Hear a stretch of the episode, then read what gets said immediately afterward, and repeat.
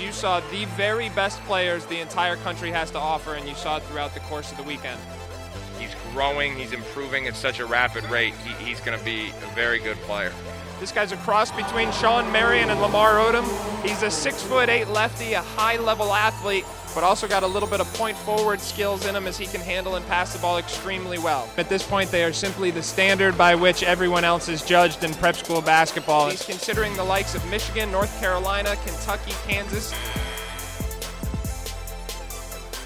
Welcome back to the Upside Podcast. I'm your host, Adam Finkelstein, and this week I am very excited to have Rachel Baker on the show. Now, if you've listened to this podcast or you've followed me on social media for a while, you know that I often try and push back on a lot of the BS, quite frankly, or the, the kind of the false narratives that surround uh, the grassroots basketball community on social media or in some of these gyms. And part of that is you know you you see things people who have influence people who have quote unquote power in this world. Well today we have one of those people uh, one of the most influential people that i know and i'm going to guess that if you are a casual basketball fan you haven't heard the name rachel baker but she is as i said as influential a person i know in the grassroots basketball industry so without further ado rachel thank you for joining us Thanks for having me, Adam. I think you oversold it a little bit, but I appreciate the kind words. Well, it's it's uh we're gonna we're gonna keep going with that theme. So I wanted to start um with a story. And I don't I have never told you this story. I've told colleagues of yours this, but when did you start at Nike? Do you how how long ago was that? You're aging me. Um my first intern summer was the summer of 2010. Okay. So 11 so years I, ago. Yeah, I thought it was about that. So I'm and I just turned 40, so don't don't yeah. The, the uh so it was around that time. I was guessing it was 8 to 10 years ago. And I am downstairs at the Peach Jam. And for those who don't know, the Peach Jam is the biggest grassroots basketball event of the year, Nike's flagship event. And it can be very crowded downstairs because you've got Nike people, you've got teams, you've got players, you've got uh, later in the week, if we've got TV stuff, you've got us down there, which is why I was down there. So I was down there uh, walking coincidentally behind you and behind a prominent grassroots director. And this is a person who many and I'm not going to say a name, but many people would would know this name, and he he commands a lot of uh, respect in the in the basketball world, coast to coast and I'm guessing you're in your early 20s. This was my first experience. I, I hadn't met you before, but I, I this this guy is literally walking behind you and saying, "You said you were going to send me this product," and and you know, kind of animated as it was, you wheel around like complete 180 and say, "I told you I got you, and I got you," and I was like, and now fast forward an hour later we are in i go and sit down in an espn production meeting getting ready for national tv broadcast uh, on sunday. This is saturday night at about 11.30 and in walks this same person who i just saw hold court downstairs and she then begins to hold court in the production meeting. And and base and i i look at so i text a colleague of yours and i said i don't know who this person is but i know you're going to end up working for her sooner or later so that was that was very literally my first introduction to Rachel Baker, and it the it has always stuck with me through the years. I think it was about ten years ago, but I did want to start. Uh, I, I, won't dominate this this interview, but it, I did want to start with that story because that it has always resonated with me. I was like, wow, this person is a star. So uh, thank you. I guess like it's funny because I could have had that same director conversation at some point yesterday. So you never never know the timing. Not not a ton has changed, but yeah, but I do remember that. I do remember those late night production meetings. Those are always fun. So yeah, absolutely, absolutely. And I must say, as you explained the basement in Augusta, the scent of being in the basement of Augusta immediately flew flew back to me. That's probably the most prominent part of the building. So no doubt, I'm ready for the peaches right now. Let's go.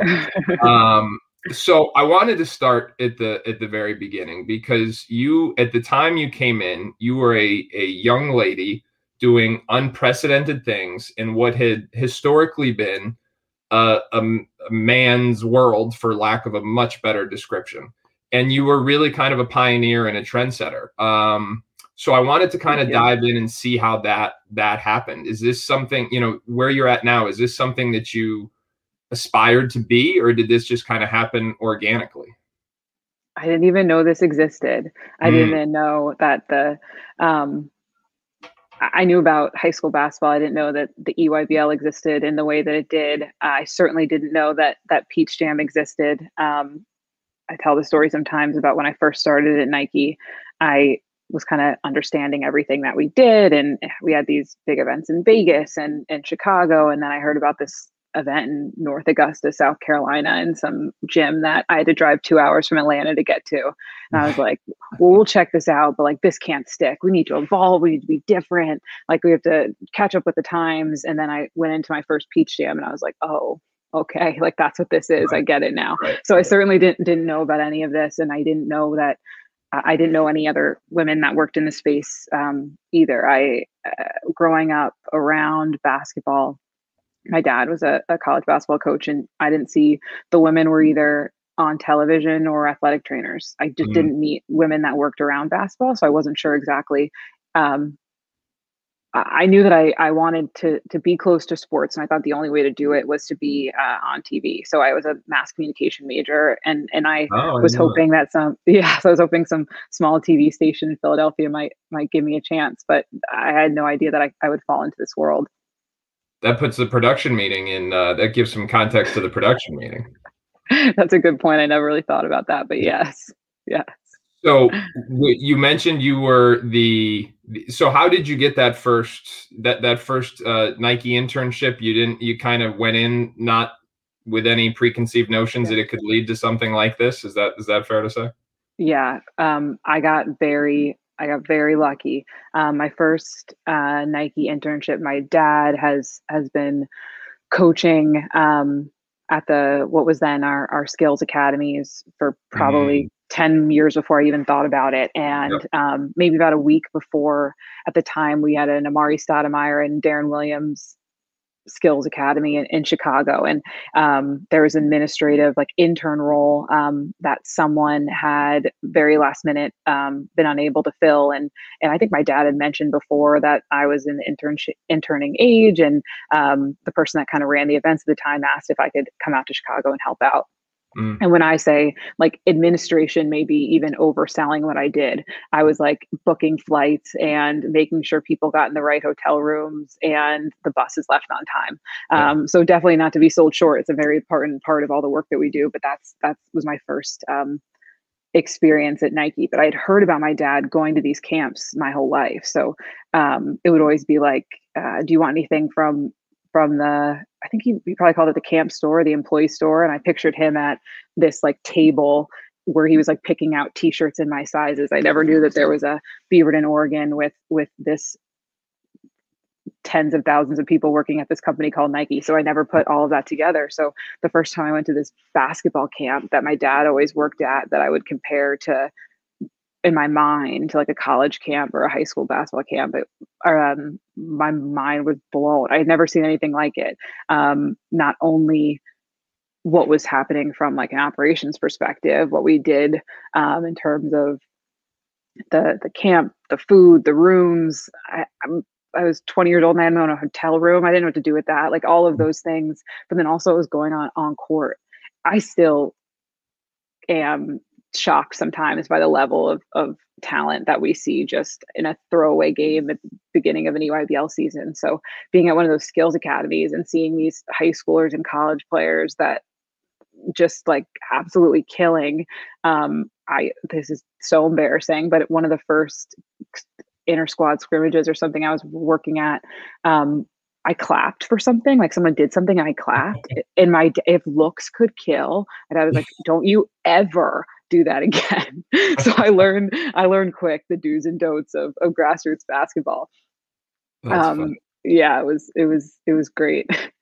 yeah, that's that's uh, that's even worse, by the way, when you're like a national evaluator. I I fortunately have never done it, but there's there, we had a colleague once who who did it and who started yelling at the refs, and we were just like, mm, can't can't do that. Can't, can't do, that. that. Can't do um, that. Now you mentioned your dad. Your dad. I, have never met your dad, but I know of your dad. Um, Rod Baker. Is that that correct? That's him. Yep. And so he's a longtime coach. So if you if you wouldn't mind, tell me about growing up a coach's daughter because another I'm, I'm gonna I, I tend to drop stories here, but I remember one day this was an EYBL session a few years ago, and I was skipping out early on a Sunday afternoon, and because it was my son's like third birthday or something, and I was determined to get home. Actually, you guys have the same birthday. Really?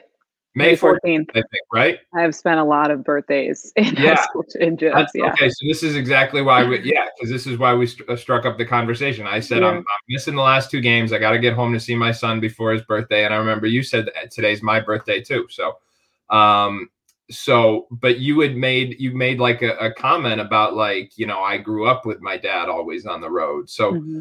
talk to me about what that you know your dad's career what that was like and what it was mm-hmm. like for you your mom and and and and how that may have shaped where you are now for sure um, so it's really interesting I, I thought about this for the first time somewhat recently um, my parents met and their first few when my dad was was really young and um, in the coaching world and really just kind of getting his feet wet in, in a few different opportunities and he they spent some of their first few dates with my mom in uh, the passenger seat with a paper map, like directing my dad around the country as he was doing different scouting and, and recruiting.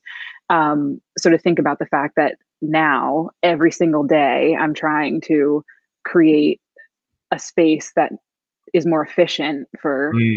coaches, media, athletes, families. It's it's crazy to think about the the um, kind of 360 moment that that landed me here. But um that's definitely was what it was. Our, our lives revolved around um basketball and and my dad's career. I was born in um, jersey when he was at seton hall.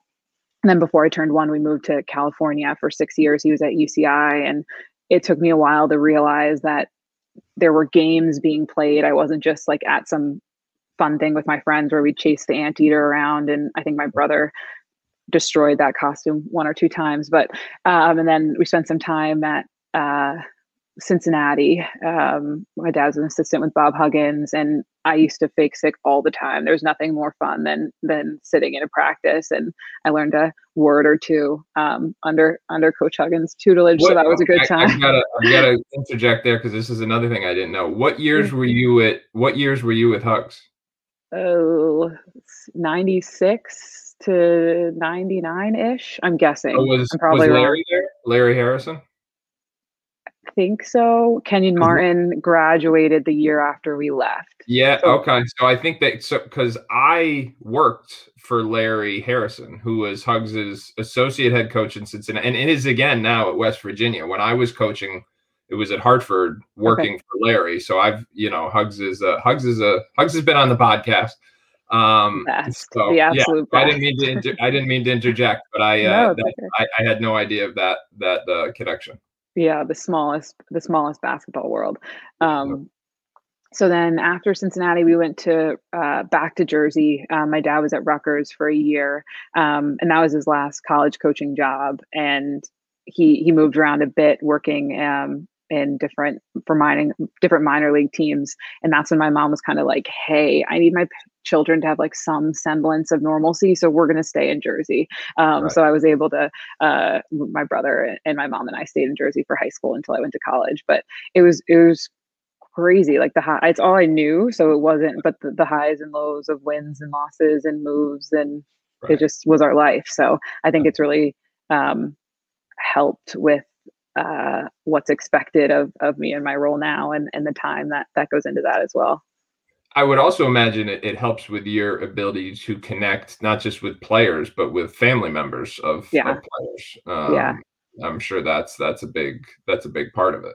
Yeah. I didn't even notice um, how much of it was in me until you try and do it until you try and relate to someone to a kid to a um, family to a coach to a whatever whomever it might be so it was we we were um, there's actually a year that my dad and i were talking about recently when um, my mom was working on a television show in california so when we first moved to cincinnati it was just mom dad or my brother myself and my dad so we'd have managers picking us up from school. It was like all hands on deck. So we were really ra- raised in the in the basketball basketball yeah, community. Yeah.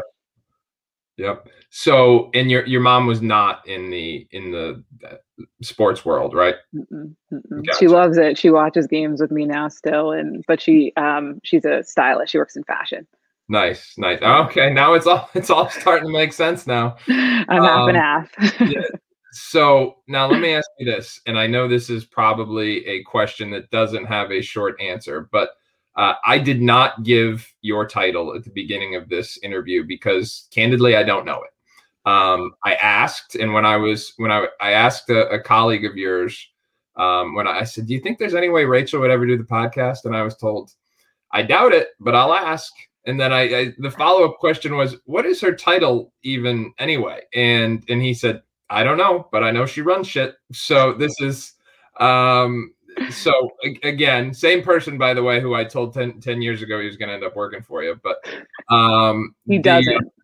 so how would you describe? Because again, most of my viewers are, do not have the same level of context or information about the, you know, the, the basketball world, certainly the grassroots world. So to someone with with zero context, how would you describe, or how do you describe what you do on a daily basis?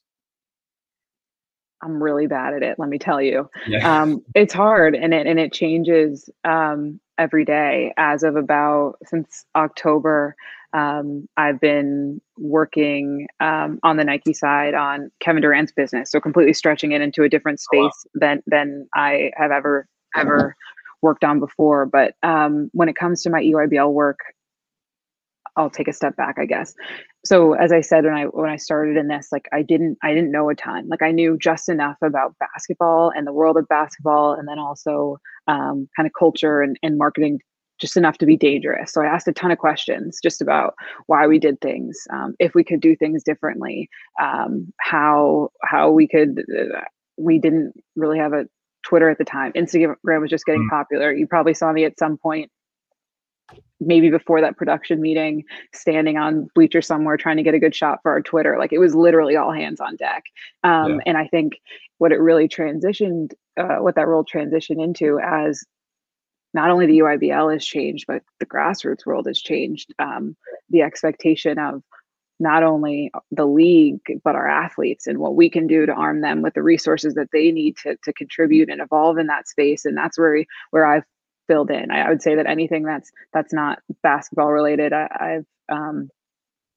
I've hoped to have had a, a, role in or had my hands on, but it's really more so just um, looking at our event strategy, um, our approach to um, how we're engaging with our athletes and our families, and how we're still servicing the the priorities of um, Nike. So when you look at um, our brand, um, what products we're launching and opportunities connect that on the events that we're doing and on the EYBL side. And um, that's really kind of where I've filled in the gaps with some guardians of the game, as I like to call the all the men mm-hmm. that I work with that have really been the, the gatekeepers to what's going on um, on the court and and everything else that they they get. I try and take care of the other stuff so they can be all in on on what we need from a really on court development perspective. Mm but the the role I would imagine has has evolved over the years. And this is your yeah. this is your second stint, right? I mean, did yeah. you you left at one point and then then yeah. came back? Is that right?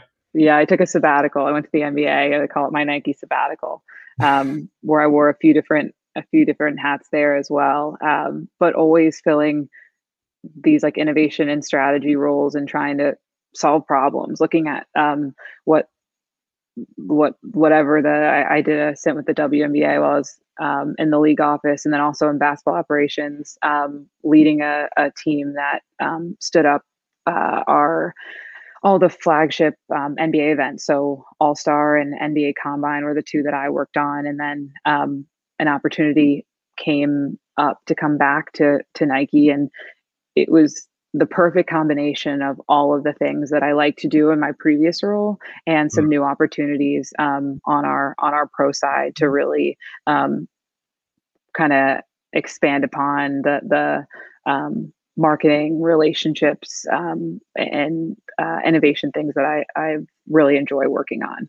Mm. Mm, so I like my second stint. Uh, I guess I like them both, but my second stint's been a little bit more fun than the first. There's a lot of grunt work in the first stint.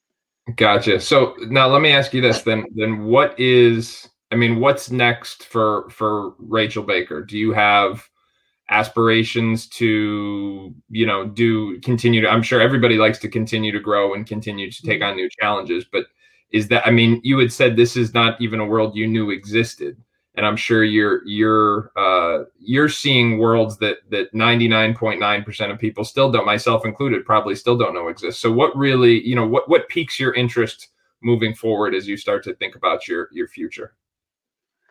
I think the basketball, well, the basketball today doesn't look all that. I would say off the court. The the world off the court of the basketball doesn't look all that similar. Um, to what it looked like 10 years from now. And I think in the next five years, we're going to see changes that completely um, supersede what we even saw previously. I think um, there's going to be a ton of opportunities in just the players are holding all of us at a higher standard.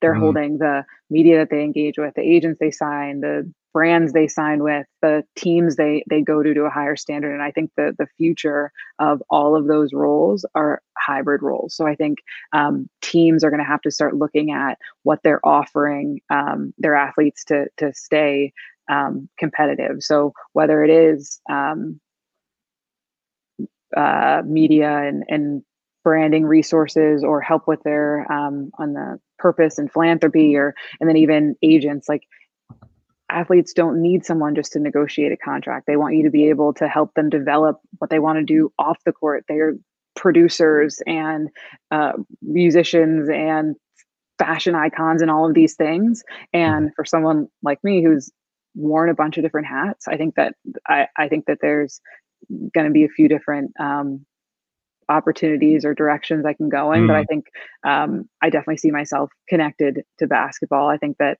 our athletes, our men and women, are are in such a unique position to be at the center of not only their sport but um, media and social justice and culture and everything that that I'm really driven by. And and I think that um, basketball is is um, and all of that is very unique to, to basketball and basketball athletes. So it'll definitely be something connected to the sport. I just I just don't know what yet. Yeah, fair, fair enough. I'm sure it's going to uh, going to evolve. Um, you mentioned different social justice initiatives, and we also touched upon you being a pioneer in terms of coming into this this uh, again, for lack of a better term, what was previously a, a man's world. Um, are you aware? And I'm going to uh, add this. This is a lighter side comment. We used to. I, I, know you probably don't go to any other circuits. It's it's probably just strictly Nike. But there was a point there. I snuck in once. Did you did you get thrown out? Once. No, they didn't. They didn't recognize me. Wow. Wow. Now, did you wear non Nikes? That is the biggest. Absolutely question. not. Absolutely okay. not. so did you did you happen to notice because I noticed this this was about 5 years ago and actually a colleague of mine you know because you get to know the the event staff at different companies and and um and I I said I said oh who's who's that I don't I don't recognize her I don't think I met her yet and, and colleague of mine said I don't know her name, but I know they they're trying to make her their Rachel. And I was like, what? And I was, so like I but I really do think that that you were, you know, the tipping point of uh, what has become a growing and obviously impactful trend. And so uh, in terms of incorporating um, more women into the grassroots business, even on the the boys side, mm-hmm. and seeing the value uh, that that not just yourself but others after after you have have brought but but i'm not aware of anyone and, and maybe this is my own naivete but i'm not aware of anyone who did it before you. And i think just on the on the surface it seemed like other people were starting to play copycat uh, a few years ago. So I, I wanted to i know that that's not even really a question but i did want to ask you about the you know that impact and and the the you know kind of just the opportunity to to or the ability to make other opportunities for other young women trying to get into this space? Um i think that's what continues to motivate me. Um i certainly was not supposed to be there on a longer podcast. We can talk about all the reasons why they told me it wasn't the job for me when I, I first started to started to apply for a full time position and all the ways I was going to mess up and okay wait, wait, wait, wait, I can't I can't I can't let it go. They they didn't even they didn't even realize like like what you had to like continue to sell yourself. The, the, initially there was some pushback. They didn't think oh my that, gosh. like, uh, Carlton DeBose my dearest friend and my boss he um he saw what I could bring to the table and he totally went to bat for me. And they were like, all right, when this blows up, it's your fault. Um, and he, in, in, it was not a space created for 22 year old women. And I right. can't say that it would have worked out the way it did if I hadn't grown up around the game. If my dad wasn't at all of the events, if I didn't like it, it just it it changes yeah. things and how I interact. And I hope that um, I've been able to let these not only the children that I work with, the 15, 16, 17 year olds, but also the grown men that did not know how to um, interact and, and, and, engage with, with um, women in this space and to quite honestly take us seriously in a lot of ways. Mm. Um, so I think it's been, um, yeah, and I think that's why I take a lot of pride in um, the work that I do, the space that I'm in, um, hoping to open more doors for the next set of women because it's it's a completely different perspective that that we're able to bring in in working in um, this space how we deal with athletes how we deal with families the relationship that i have that's what i always say um, and even on on the pro side like i'm here to help build and grow your business. I'm here to help you become a better athlete, to give you the resources to be able to provide for your family when you get to the next level.